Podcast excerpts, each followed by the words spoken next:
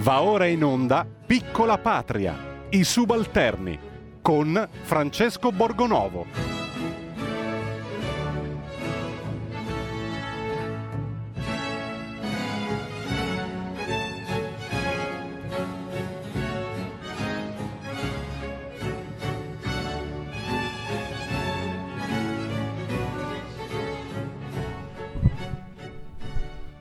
Buongiorno, buon lunedì, bentornati ai subalterni e se pensavate di andare a sciare potete andarci quest'estate, magari intorno ad agosto, quando sarà pieno di neve, no? quando ci saranno eh, delle, ci sarà il sole a picco e 40 gradi perché eh, così Walter Ricciardi starà tranquillo e bello, beato e evidentemente non si è accorto che eh, qualcosa è cambiato, o forse proprio per quello si è accorto che qualcosa è cambiato e sta provando in qualche maniera a, riaccreditarsi presso qualcuno, a fare la faccia dura per eh, ritagliarsi un ruolo. Eh, fatto sta che eh, c'è una patente contraddizione in quello che ha detto Ricciardi, no? Perché eh, se tu vuoi un altro lockdown, e, e insisti a dire che le misure prese fino adesso non sono andate bene, eh, beh, di fatto stai dicendo che il governo che tu hai consigliato eh, non è stato in grado di fermare l'epidemia.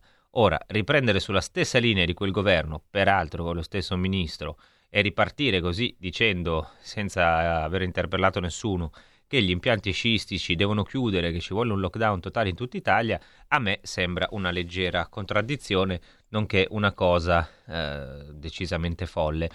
E soprattutto perché eh, queste dichiarazioni continuano a provocare eh, disagio, disastri, eh, ansia nella popolazione. Secondo alcuni sondaggi c'è addirittura un italiano su tre che rischia uno, di, di arrivare a livelli di stress fuori dal normale Evidentemente c'è qualcuno a cui non interessa, eh, come il professor Walter Ricciardi, che peraltro non è, come sappiamo, un virologo, ma è un esperto di sanità pubblica, diciamo così, no? E il quale tra l'altro in questi mesi, mi piace ricordarlo, ha detto cose di ogni tipo, peraltro è uno degli, del, dei medici che hanno firmato uno studio internazionale qualche tempo fa eh, ricordando, cioè mettendo nero su bianco, che l'Italia non aveva un piano pandemico aggiornato.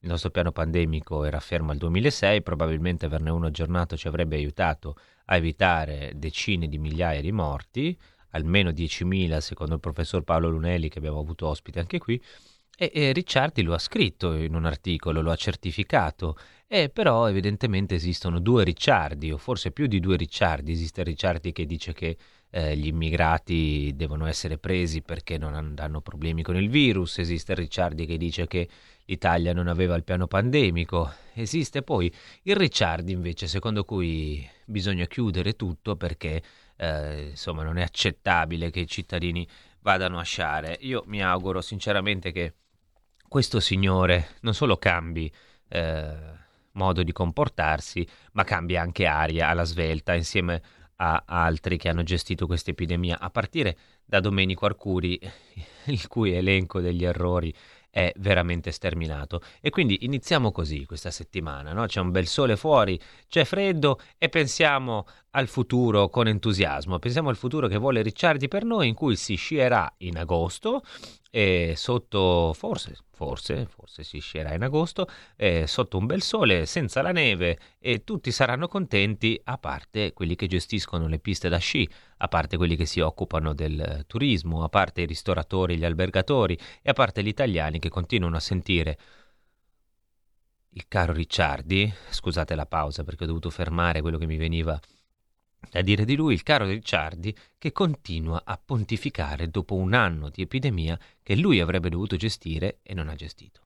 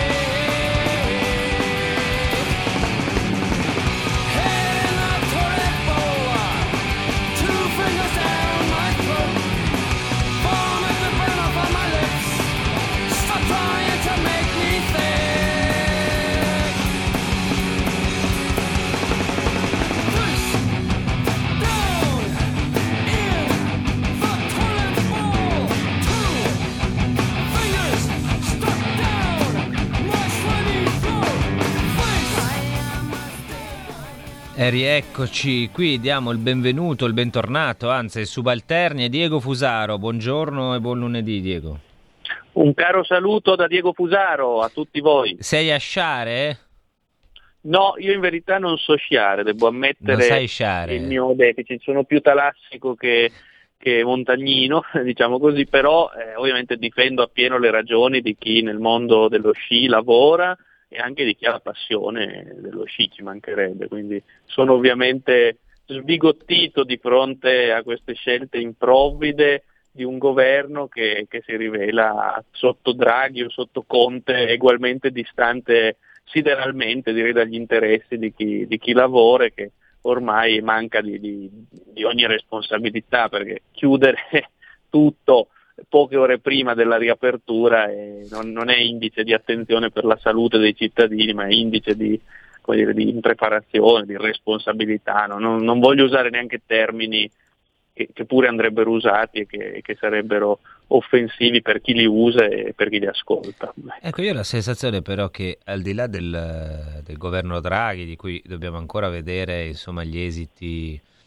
veri, no? eh, poi ieri Salvini su Ricciardi si è espresso in maniera abbastanza dura, io ho la sensazione che però questi eh, medici, questi sedicenti esperti, in questi mesi ci abbiano un po' preso la mano, no? Anche Ricciardi non si sia reso ben conto eh, del, mm, di che cosa dice, nel senso che eh, non pensa all'impatto che può avere sulla popolazione, non solo sui, su chi lavora, su chi deve tenere aperte le piste da sci, ma anche su tutti gli italiani che ascoltano e ogni giorno così si trovano eh, di fronte a queste frasi terrorizzanti, no? Perché poi è, questo che succede ciclicamente.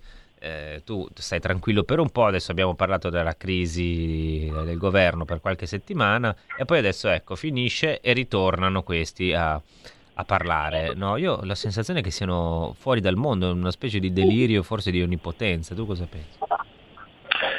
Guarda, io l'idea che mi sono fatto eh, provando a immedesimarmi nel loro ruolo, penso a ruoli apicali, se vogliamo definirli così, come quello di un Ricciardi, e che effettivamente forse se anche noi ci trovassimo in quel ruolo eh, diremmo subito il worst case scenario in modo da metterci al riparo, come dire io ve l'ho detto, se poi le cose vanno male io ve l'avevo detto, quindi forse riesco ancora a capire il punto di vista di un Ricciardi che dice sempre chiudete tutto, così poi nel caso peggiore io sono al sicuro perché vi avevo allertato. Quello che non riesco a capire è come i politici di turno prendano quello che dice il virologo di turno e lo trasformino automaticamente in, in legge e, in DPCM, quando il compito della politica dovrebbe essere quello certo di tenere conto degli esperti, ma di, di contemperare il verbo degli esperti con la Costituzione, con i diritti, con le libertà perché altrimenti si rischia di, di istituire una sorta di iatrocrazia dei virologi con i politici che si limitano a tradurre in DPCM ciò che i virologi dicono. Questo è quello che mi pare inquietante. Del resto quando chiamarono Ita- no, Cura Italia il decreto di marzo era rivelativo di questa subalternità rispetto ai virologi da parte della politica. Ecco, sul, sul governo Mario Draghi anch'io non ho visto ovviamente ancora gli effetti, ho visto però i pregressi, come si dice, ho visto tanti aspetti che abbiamo visto tutti, insomma, un uomo di Goldman Sachs, un uomo della BCE, un uomo che mirava a tagliare i salari, un uomo che voleva salvare l'euro whatever it takes, un uomo che era sul panfilo Britannia del 92, quindi più che vedere eh, gli effetti del suo governo avrei preferito non dover arrivare al punto di dover vedere gli effetti del suo governo. Ecco. Ecco, io penso che gli, insomma, la mia opinione su questo l'ho già detta, non torno a ripeterla. Diciamo che eh, finché non, ha, non, aprirà bocca, eh, io aspetto di vedere e spero, spero, per l'Italia di essere insomma, piacevolmente stupito da quello che, che dirà. De- bisogna anche dire che quelli che l'hanno preceduto non è che fossero eh, tanto meglio, nel senso, anzi, da, da certi punti di vista erano pure peggio perché poi erano dei, obbedivano agli ordini pure loro, eseguivano e non è che insomma ci abbiano dato grandi risultati. Ehm, uscendo dallo sci per un attimo, perché eh, poi era il tema di oggi e non si poteva evitare, peraltro con questa presa in giro veramente del, dell'arrivo, no? otto ore prima dell'apertura. E io condivido tantissimo la richiesta di chiedere un cambio dei tecnici del Comitato Tecnico Scientifico. Secondo me è il caso di liberarsi una volta per tutte di questi Ricciardi e degli altri che hanno gestito fino adesso l'epidemia e ovviamente poi del supercommissario Arcuri che tutto ciò che ha toccato lo ha trasformato in un casino. Eh, tra l'altro se volete parlare con noi di, di, questo argomento e di altri vi ricordo il numero di telefono 0266203529 oppure ci scrivete su Whatsapp, qualcuno qualche Whatsapp sta già arrivando e ci dice Alberto ma se Speranza decide che bisogna chiudere le piste da sci Salvini potrebbe imporre la flat tax ma eh, chi lo sa eh, bisognerebbe vedere cosa ne pensa, cosa ne pensa Draghi. Diciamo che eh, gli amici progressisti non sono partiti per niente bene, ma insomma c'era anche da aspettarselo perché questi sono sempre uguali. Io invece vorrei interrogare Diego Fusaro su un altro argomento che sta tenendo banco in queste ore. E c'è, eh, Diego, una, un, uno psicodramma in corso, non so se hai notato, oggi sulla prima pagina della stampa c'è Michela Murgia e qui sembra che il grande problema no, eh, dell'Italia sia non appunto le riaperture mancate, il fatto che ci sia insomma da, da, da dare retta alle categorie produttive, ai lavoratori e a tutti gli altri, ma è il fatto che le donne non hanno abbastanza rappresentanza politica o soprattutto non ce l'hanno le donne del cosiddetto centrosinistra, perché a quanto pare di posti non gliene, non gliene hanno dati granché.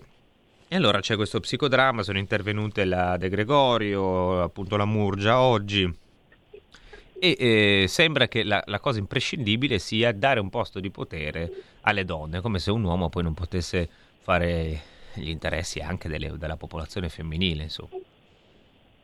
Sì, leggevo il titolo della stampa, mi pare che fosse La sinistra offende le donne, una cosa, una cosa di questo tipo. No? E, siamo a mio giudizio al di là del bene e del male veramente, perché eh, di tutti i problemi che ci sono in questo momento storico, dire che ci sono 8 donne su 23, eh, come dire, mi pare veramente andare a cercare pelo nell'uovo, allora bisognerà vedere quanti transgender anche ci sono, quanti vegani e, e, così via. Cioè, non so se il Ministero di... della Transizione Ecologica è legato anche a questo, perché c'era Vladimir Luxuria sì, che si candidava per il Ministero. La chi, chi, lo sa, chi lo sa, però è chiaro che stiamo andando in un, in un ordine del discorso, sono i, i, diritti, i cosiddetti diritti insaziabili, per cui ognuno rivendica la sua quota di diritti e non si dice mai che però con quei diritti si esercita anche un potere sugli altri in realtà, quindi perché diventano doveri immediati per tutti gli altri, quindi eh, sono d'accordo su, sul fatto che stiamo prendendo una china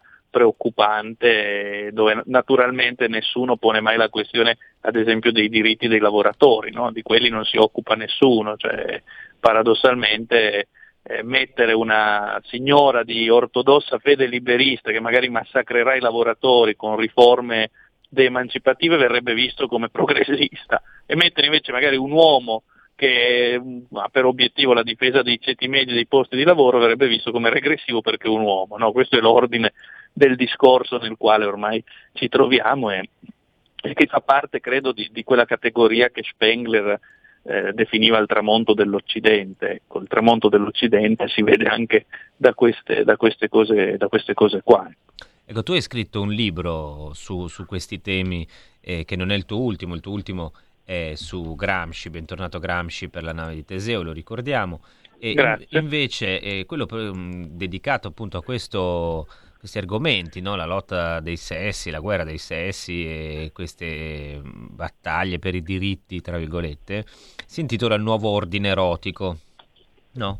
E, e, mi pare che sia un punto centrale di questo, di questo periodo, no? perché eh, ci sono due eh, battaglie grosse in campo ancora eh, che il Parlamento dovrà affrontare. Il DDL ZAN, eh, la cosiddetta bavaglio arcobaleno, no? questa legge che serve anche a zittire chi non è d'accordo con l'ideologia LGBT c'è stato un appello di vari intellettuali, firmato per esempio anche da Cacciari, da Nicla Vassallo, da, da, insomma, da un po' di gente, Massimo Donà, che chiede eh, l'approvazione del DDL ZAN, quindi diritti LGBT, e poi i diritti delle donne. Anche qui mi sembrano solo battaglie per il potere alla fine, perché il vero punto è, anche se noi mettiamo più donne no, a fare ministri.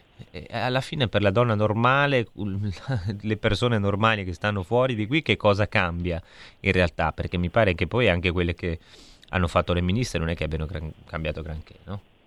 Certo, certo. Guarda, io in quel libro, Il nuovo ordine erotico, Elogio dell'amore della famiglia, dicevo una cosa che, che, era forse scandalosa per i ben pensanti che firmano suddetti manifesti, cioè il fatto che eh, pensare che la storia dell'umanità sia un conflitto tra maschi e femmine è un'idiozia priva di senso storico. La storia dell'umanità, tra l'altro, prevede che in tutte le epoche storiche una donna ricca abbia contato di più di un uomo povero, quindi è già smentita su questa banalissima base la, la dottrina di codesti firmatari dei manifesti per i diritti eh, del, del gentil sesso. È chiaro che ci deve essere parità e mi pare che sia scritto nella Costituzione, sia scritto nelle nostre leggi, quindi per fortuna è già riconosciuto tutto questo. Però ecco, altra cosa invece è trasformare l'intera storia dell'umanità come una sorta di storia del paternalismo, del patriarcato, dell'omofobia eh, che, che, che, deve essere eh, sventata. La storia dell'umanità, spiace dover ricordare l'ovvio, è la storia degli oppressi contro gli oppressori e gli oppressi sono ugualmente uomini e donne, cioè prescinde dal, dal, sesso di appartenenza, proprio come i dominanti sono insieme uomini e donne, quindi come la stessa cosa che avviene col Black Lives Matter, far pensare che gli, gli sfruttati, che, che i, i, gli oppressi sono i neri e gli oppressori bianchi, no, non è così, ci sono oppressori bianchi e neri e ci sono oppressi bianchi e neri, quindi non è una questione di, di colore della pelle o di, o di, sesso di appartenenza, per quanto poi si possa anche intrecciare e combinare in molti casi. Quindi eh, sono degli, degli distrattori, io li chiamo, di una sinistra fucsia, liberista, postmoderna, arcobalenica, che pur di non parlare più dei diritti dei lavoratori, della lotta di classe, si inventa queste nuove soggettività rivoluzionarie inesistenti, dai vegani eh, ai, ai transgender e, che dimentica puntualmente i diritti delle classi lavoratrici, eh, che invece sono il punto nodale. Del resto le classi dominanti lasciano che, che i dominati si determinino il sesso, i gusti alimentari, ma guai a toccare la questione economica, guai a rivendicare salari più alti o stabilità del posto di lavoro. E quindi è questo l'orizzonte di senso nel quale ci muoviamo. Del resto viviamo in un'epoca che anche nel libro Il nuovo ordine erotico definivo con Lacan l'epoca dell'evaporazione del padre. Non deve esserci più il padre biologico, non deve esserci più la patria come padre dei popoli, non deve esserci più il padre eterno, perché il padre è il simbolo della legge e quindi della misura. La nostra è l'epoca della dismisura in cui nell'ambito dei costumi domina l'eccesso e la trasgressione, nell'ambito dell'economia l'illimitatezza della produzione, cioè e nell'ambito dei diritti appunto i, i desideri, i capricci che devono essere la sola legge. E questo è l'ordine del discorso nel quale ci troviamo. E l'assenza di questi limiti è un po' la cifra appunto della globalizzazione, che è quella che distrugge ogni confine no? tra, sì, tra è lo sconfinamento è la, esatto. è la, cifra della globalizzazione, che è l'assenza di limiti trasposta sul piano geografico, diciamo così. Abbiamo due ascoltatori, buongiorno. Pronto? Eccoci, dica. Buongiorno, buongiorno. buongiorno a entrambi. Eh, sono buongiorno. molto contenta di poter salutare Diego Fusaro che ascolto molto spesso. Io sono Laura Nevi da Bologna sono anche una sua lettrice, ho comprato sia globalizzazione che sto leggendo un po' lentamente perché ci sono tante cose da, su cui ragionare e pensare altrimenti. Grazie. Eh, pensare, grazie. Eh, grazie a lei per averli scritti. Questo pensare altrimenti, eh, eh, adesso io ho letto soltanto la copertina, come l'ho detto non l'ho ancora iniziato, però data la copertina lei dice l'ordine dominante non reprime oggi il dissenso, ma opera affinché esso non si costituisca. Fa in modo che il pluralismo del villaggio globale si risolva in un monologo di massa, perciò dissentire significa opporsi al consenso imperante per ridare vita alla possibilità di pensare ed essere altrimenti. Io direi che questo mh, DDL ZAN di cui stavate parlando prima possa centrare molto in questo rischio di essere poi in un qualche modo eh, limitati, diciamo così, nella nostra, eh, nella nostra eh, comunicazione, nel nostro pensiero. E poi una seconda sì. cosa mm, che volevo chiederle, così dopo poi io eh, abbandono la telefonata e, e l'ascolto per radio, è che già l'anno scorso, durante il 2020, eh, sul fatto delle chiusure dei lockdown, lei aveva già parlato spesso eh, del fatto che sarebbe stato uno yo-yo, cioè apri, certo, chiudi, apri, certo. chiudi. Lei l'aveva proprio, non dico preso, Come no? Eh, però ne aveva parlato parecchio, quindi io vorrei ascoltare un suo ulteriore... Eh, allora sentiamo i due, i due, commenti, di, i due commenti di, di, Diego, mi pare che insomma sì, le sì. domande siano Buona chiare. Giornata. Di DL Zan, per... certo. il DDL ZAN come forma di controllo di pensiero e la, questa strategia no, sulle chiusure. Sì, dunque, in Pensare altrimenti, che è un libro del 2017, io sostenevo una cosa che mi pare oggi vera quanto ieri, cioè il fatto che l'ordine del discorso imperante usa sempre la patologia per screditare il corpo sano. Così eh, diffama come omofobo chi ancora parli di famiglia, diffama come xenofobo chi ancora parli di identità, diffama come nazionalista regressivo chi ancora parli di nazione e così via. Cioè si usa sempre il corpo sano eh, come elemento da distruggere abbinandolo alla malattia.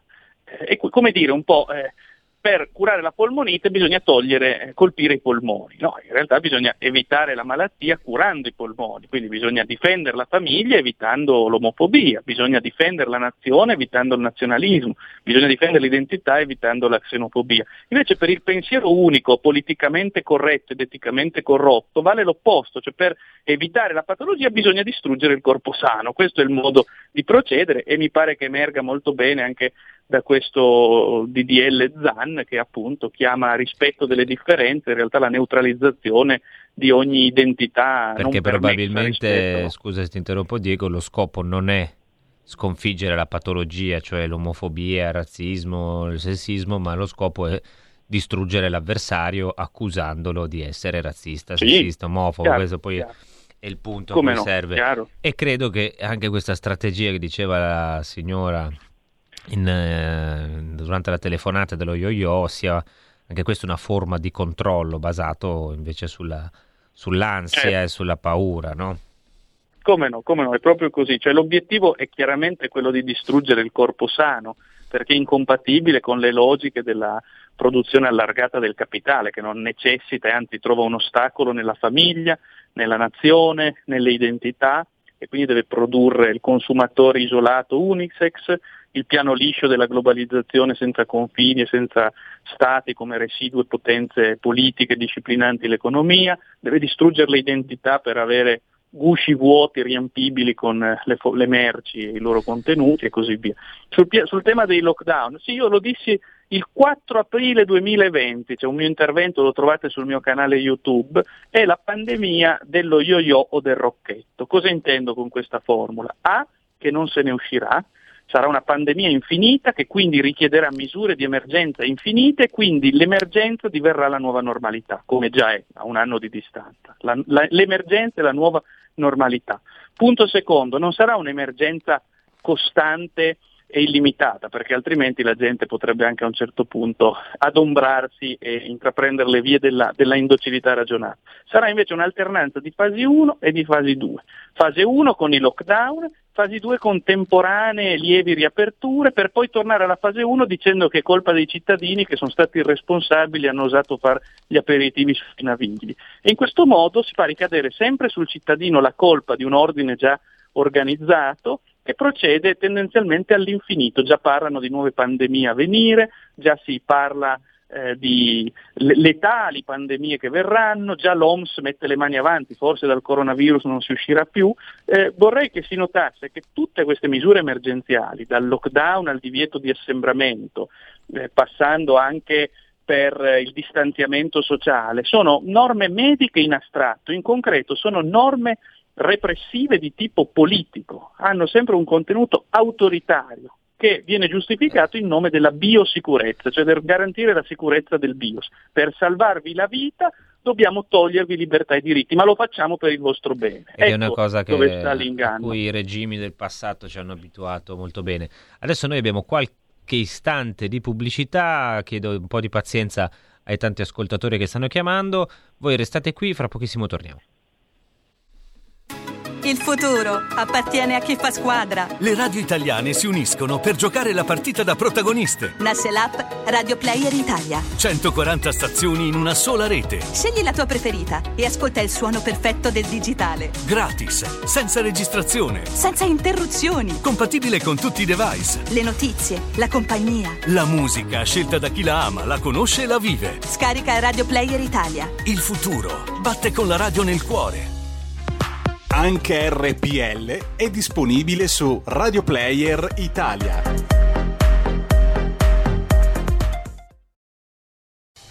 Porta con te ovunque RPL la tua radio. Scarica l'applicazione per smartphone o tablet dal tuo store o dal sito radiorpl.it. Cosa aspetti?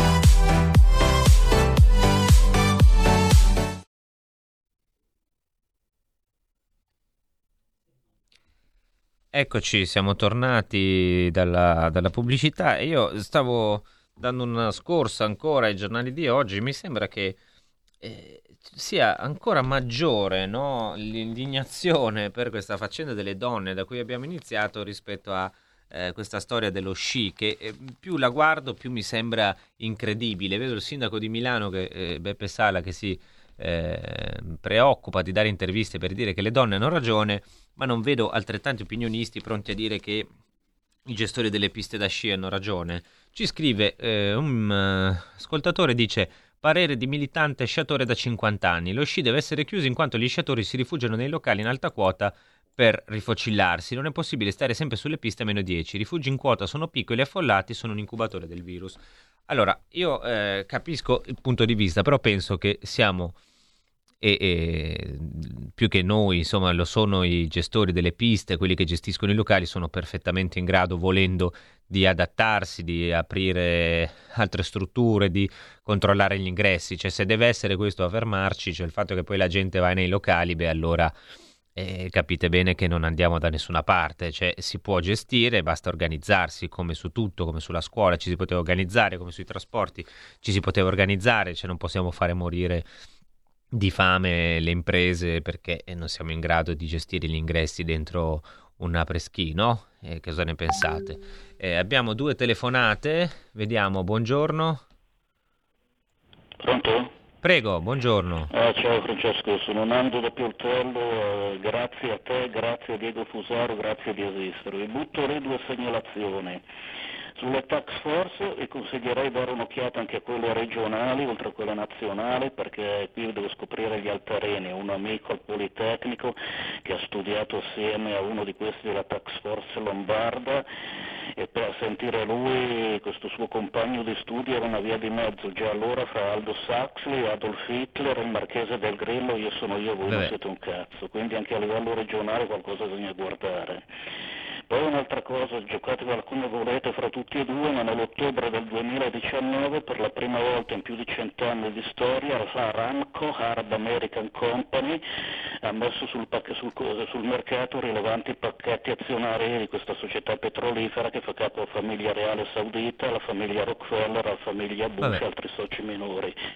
Grazie della, delle segnalazioni, vedremo insomma di, di, di gestirle, di lavorarci su, ovviamente non non riguardano proprio direttamente il tema di oggi e, e prima di comunque insomma vedere anche le task force locali è importante per capire chi c'è perché poi questi comitati scientifici sono composti da individui che hanno i loro pensieri, loro, le loro posizioni politiche, non sono certo la neutralità scientifica, quindi grazie di aver chiamato. C'è un altro ascoltatore in onda, buongiorno. Buongiorno Borgonovo, Mauro da Reggio Emilia. Prego. Vedi, Riguardo ad Arcuri che ha fallito completamente quello che è il piano vaccinale, per quanto riguarda i vaccini c'è comunque da parte dei virologi di, di quel branco di persone che sta parlando un qualcosa di non detto, perché questo virus ha il genoma costruito sull'RNA, non è come il virus del vaiolo o il virus della polio che era costruito sul DNA per cui una volta vaccinato tu eri immune per il resto della tua vita. essendo un virus costruito sull'RNA, quindi muta, provocando mm. eh, non tanto per le tre ultime tre varianti, me ne ha provocate già due o tre mila, eh, ci si vedrà costretti in quanto che non esiste, cioè non ci sono studi né di Pfizer, solo Moderna si è avvicinato dicendo che forse potrà proteggere per 18-24 mesi.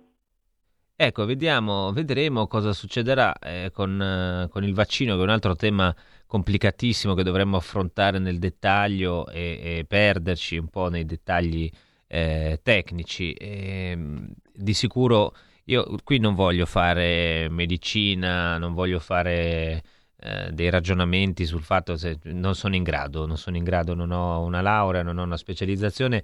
Quello che posso dire è, è quello che stiamo cercando di fare con Diego Fusaro, che ringrazio di essere rimasto con noi, è affrontare le questioni politiche, perché qui di politica si tratta, no?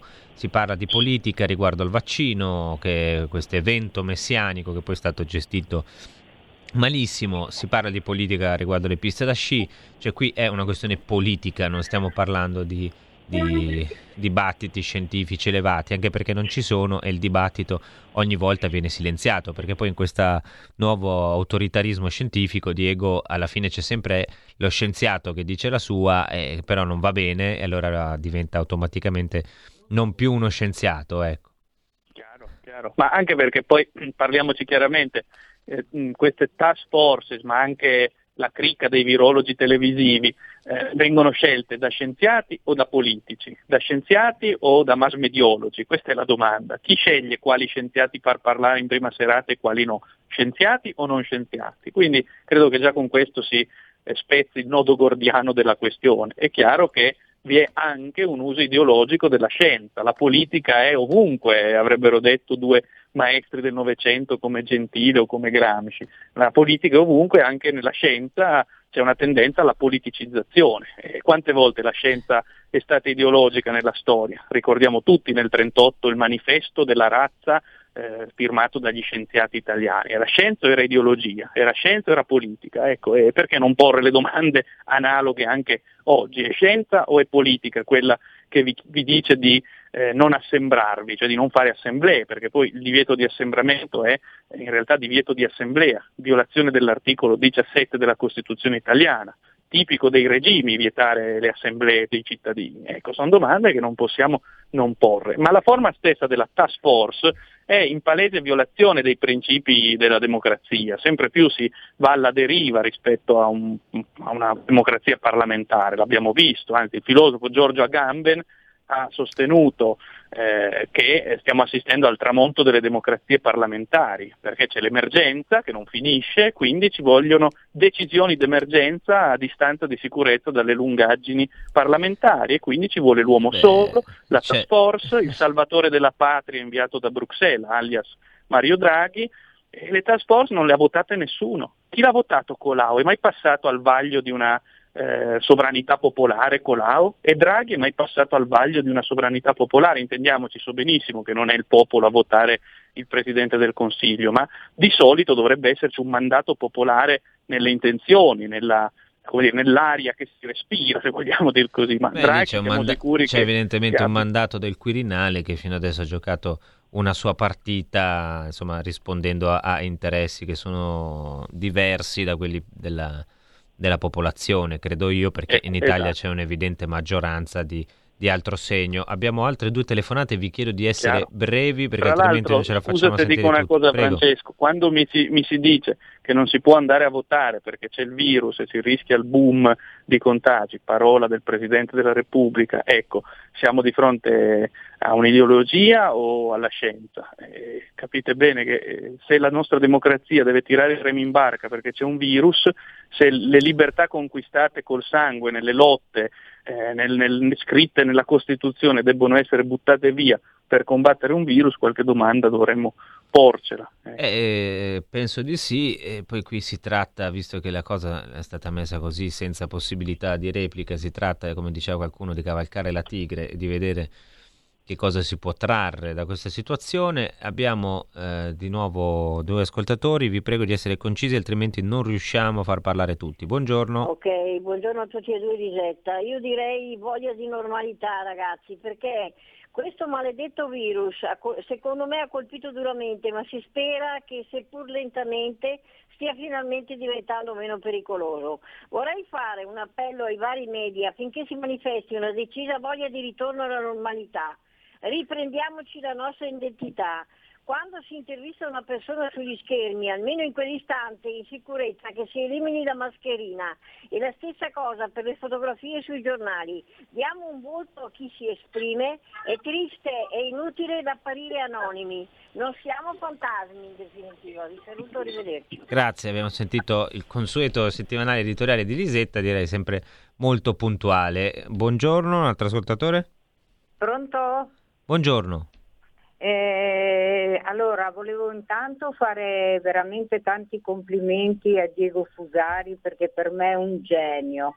È un genio incompreso perché prima andava sempre in televisione e adesso non lo vedo più, è veramente... Beh, ma viene qui, quindi da noi è compresissimo. Guarda, Noi lo comprendiamo. Infatti stavo pensando, guarda, giusto Radio Padania poteva dargli voce, perché non gli danno voce, perché è un veggente e tutto quello che dice si sta avverando. Ma volevo chiedergli a lui, ma mm, che, che ci dà un consiglio per far qualcosa. Ecco, Ciao, eh, giriamo, ciao. giriamo a- al veggente Fusaro. Diego, ti hanno... Beh, adesso, ti grazie hanno ovviamente delle, delle belle parole. Promosso ma, a eh, mistico. Io credo, sì, ma credo ci sia stata una svolta autoritaria generale non solo col distanziamento sociale, ma anche sui social che hanno iniziato a, eh, a espellere le persone, addirittura gli ex presidenti eh, americani e anche nel mondo mediatico. no? Prima qualche nicchia di dissenso era, era ospitata quasi nella forma della tolleranza repressiva, per dire vedete noi diamo la parola a tutti. Con il nuovo ordine terapeutico non c'è più spazio per le nicchie di dissenso non c'è più spazio perché eh, il dissenso viene patologizzato, cioè se dissenti sei un malato di mente o addirittura viene trattato alla stregua di un nemico della salute pubblica e quindi come un pericolo. Quando un noto virologo dice la disinformazione può uccidere quanto il virus, sta di fatto connotando chiunque dissenta come un pericolo per la salute pubblica e quindi si stringono le maglie della libertà di informazione, l'avrete notato anche voi, credo. Molto si stringono, le uniche forme di dissenso vengono utilizzate per fini macchiettistici e apotropaici, quando ad esempio fanno, intervistano, fanno parlare i generali in giacca arancione o i medici di provincia che, che berciano in maniera pittoresca, l'obiettivo non è di dar voce al dissenso, ma di ridicolizzarlo mediante forme estreme che, che, servono sempre a riconfermare l'ordine dominante. Quindi è tutto nell'ordine delle cose, cioè quando la classe dominante inizia a perdere il proprio consenso deve usare la violenza anche nella sua forma simbolica, cioè silenziando le voci non allineate. Quindi no, non mi stupisco di questo e anzi suffraga la mia tesi. La normalità mi spiace deludere la signora di prima, io temo che difficilmente tornerà, intendiamoci, molte cose torneranno, magari tornerà a passeggiare liberamente per le città, d'accordo, ma una cosa non tornerà mai più, credo, ed è il, l'annullamento del distanziamento sociale. Cioè, secondo me il distanziamento sociale è una scheggia che si è conficcata nel, nel, corpo della società e dalla quale difficilmente ci libereremo. Continueremo a vivere distanziati vedendo l'altro come un possibile fattore pandemico, che quindi poi homo un, homini virus. Un, un, uno degli elementi insomma, di, questa, di un certo tipo di ideologia neoliberista che abbiamo visto, non so, a Silicon Valley, questo è il metro, no? tutti chiusi in casa di fronte al proprio computer a ordinare il cibo Esatto. online eh, nel proprio guscio e, è cur- mh, mi colpisce sempre, io ho anche scritto da qualche parte eh, questa idea no? che bisogna distruggere tutti i confini e poi eh, in realtà i confini non si eliminano, semplicemente sono stretti, no? il confine siamo noi, siamo attorno alla nostra pelle, quel metro di distanza invece di, eh, di, di ci hanno rinchiuso proprio nella, nel, nella nostra pelle in qualche maniera. Eh, abbiamo Sì, sì. delle È il altre... paradosso della società aperta che si capovolge in società del lockdown e che trasforma il confine da confine territoriale, nazionale, culturale in confine biologico tra atomi telematicamente connessi e realmente disconnessi tra loro. E allora riflettiamo su questo, noi restiamo ancora un pochino, chiedo a Diego di restare ancora un po' con noi, se volete intervenire vi prego di essere veloci perché ci sono tanti in fila, adesso i Descendants.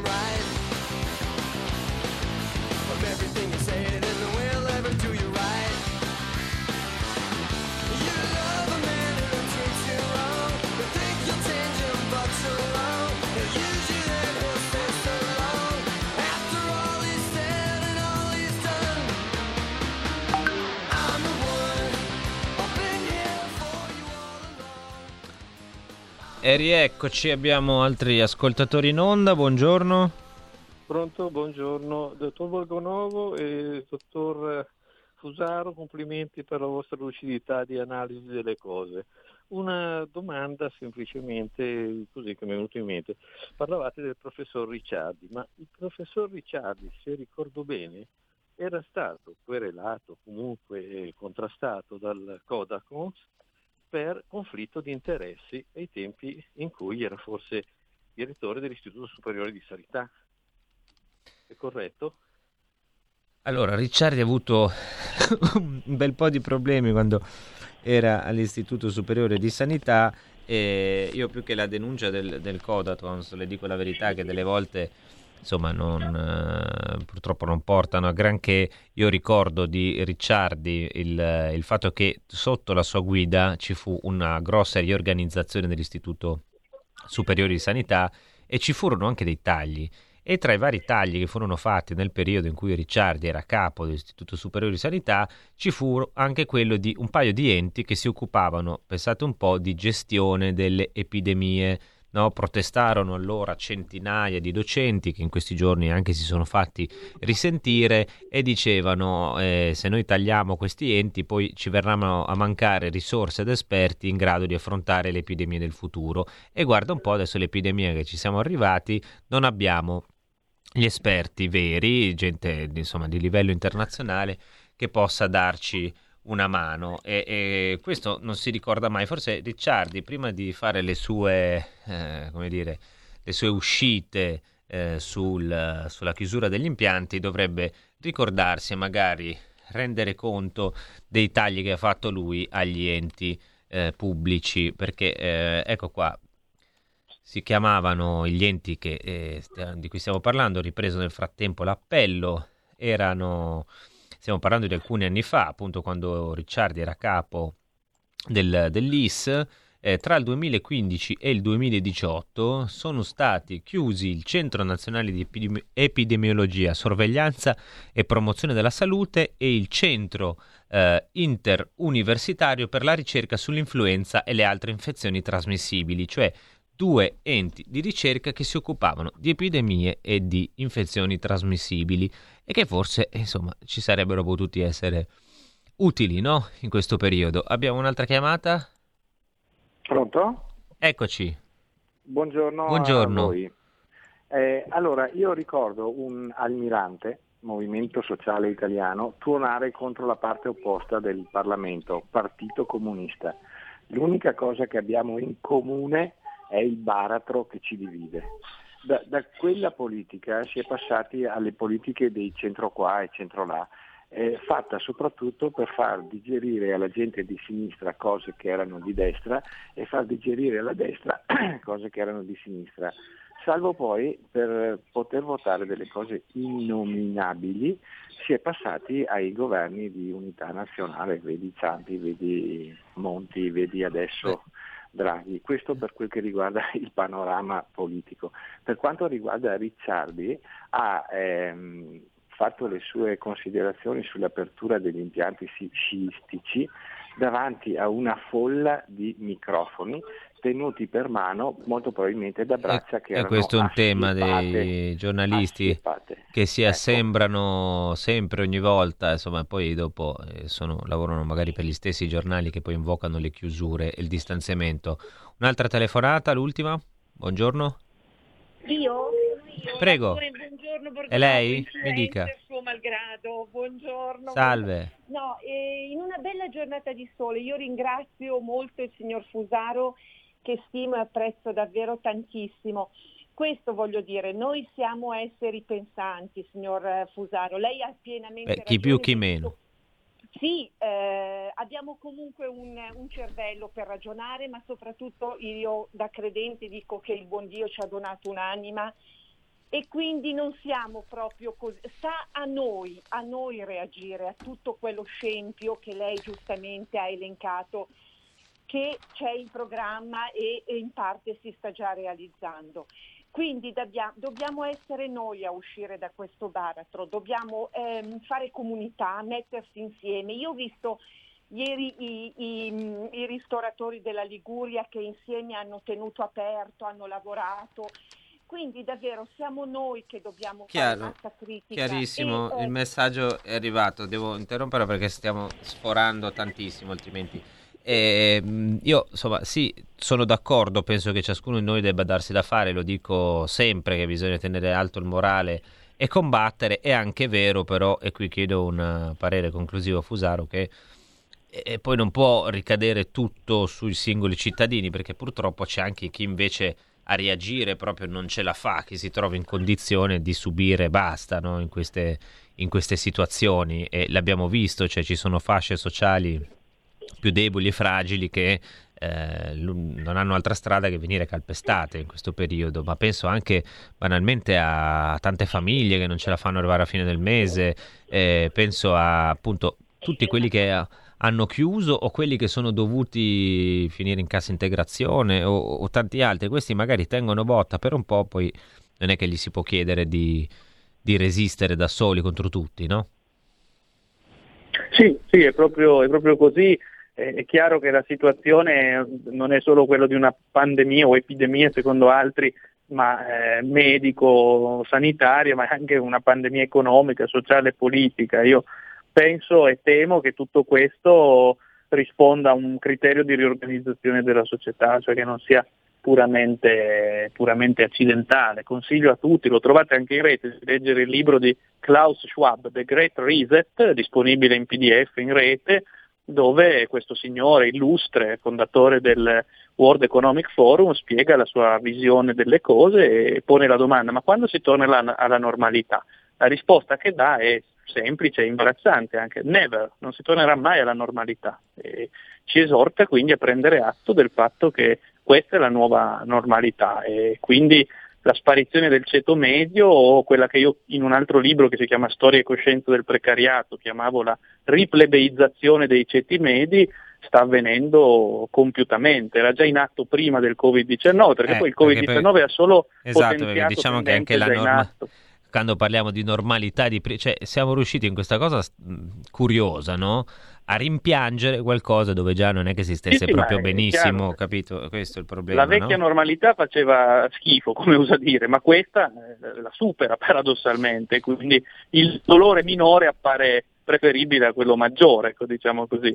E quindi è chiaro che sono tutte tendenze già in auge prima del Covid-19 che il Covid-19 però ha potenziato, lo smart working, eh, l'e-learning, mass- il massacro dei ceti medi, l'indebolimento delle classi lavoratrici, la, la deriva autoritaria e post-democratica. Sono, tutte- sono tutti temi già in campo prima del Covid che il Covid ha potenziato perché? Perché i gruppi dominanti, le classi egemoniche,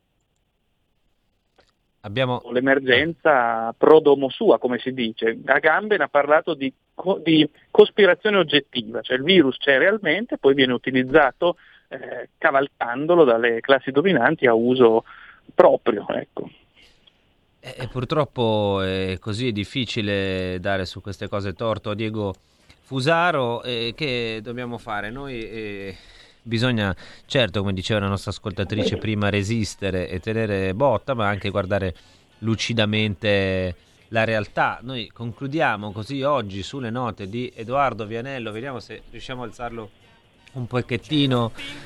Ecco, questo era il momento in cui veramente un tempo si poteva andare a sciare, era anche un momento così di uno status symbol no? che poteva andare a e oggi invece è diventata una battaglia di libertà, persino questa, no? persino godere di un qualche momento di, di svago, che poi non è solo svago, no? significa anche eh, curare la propria salute, no? il cura Italia. L'Italia da tanti punti di vista si cura uscendo di casa, camminando, facendo attività fisica, curando lo spirito e il corpo e tenendosi in allenamento, come facevano gli antichi, cosa di cui noi ormai siamo così un po' sprovvisti.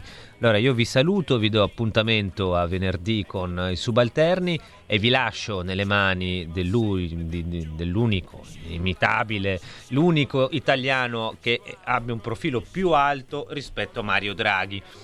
È una cosa incredibile, voi sapete che Mario Draghi è praticamente il messia, ma c'è un italiano che ha un profilo più alto di lui ed è il nostro mega direttore galattico Kainarca, di fronte a cui noi tutti ci prostriamo e sul cucuzzolo della montagna chi c'è? Ovviamente lui, Kainarca.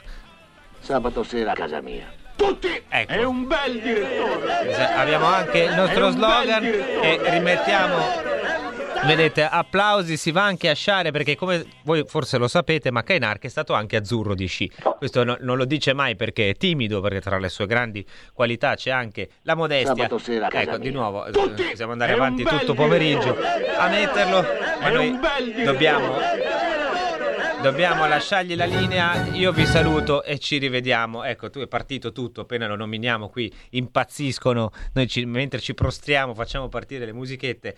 Allora io vi saluto davvero questa volta, noi ci risentiamo oggi pomeriggio con Pellegrin e poi venerdì. Ringrazio Diego Fusaro e tutti voi.